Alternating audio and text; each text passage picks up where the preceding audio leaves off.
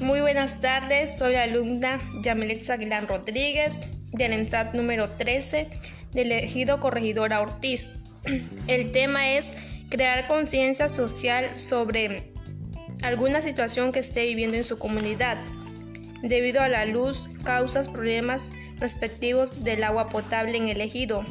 La causa de ella hace que pasen días sin haber agua potable o también se daña la bomba. Al descomponerse la luz por causa de los árboles que se desgajan o tocan la cuchilla de la luz, causando que se vaya en la mayoría del ejido.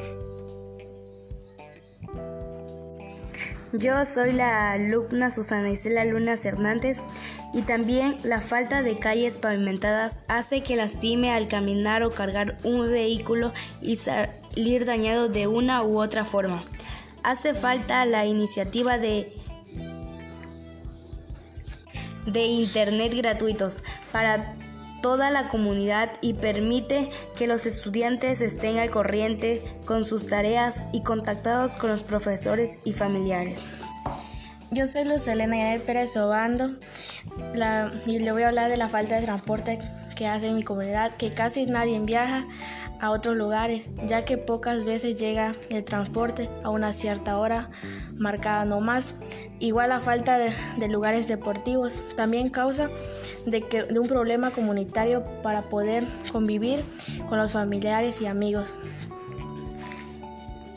También debido al turismo, la contaminación del suelo y agua hace que se eleve aún más, ya que tiran la basura conscientemente y llega hasta las aguas del arroyo y se pone sucia y turbia. Por último, en estos últimos años se prolonga mucho la enfermedad del COVID-19 y necesitamos más apoyo de desinfectantes, cubrebocas, así como los transportes con una cierta y adecuada cantidad de pasajeros para evitar más contagios de COVID-19. Que tengan un excelente día y gracias por escucharnos.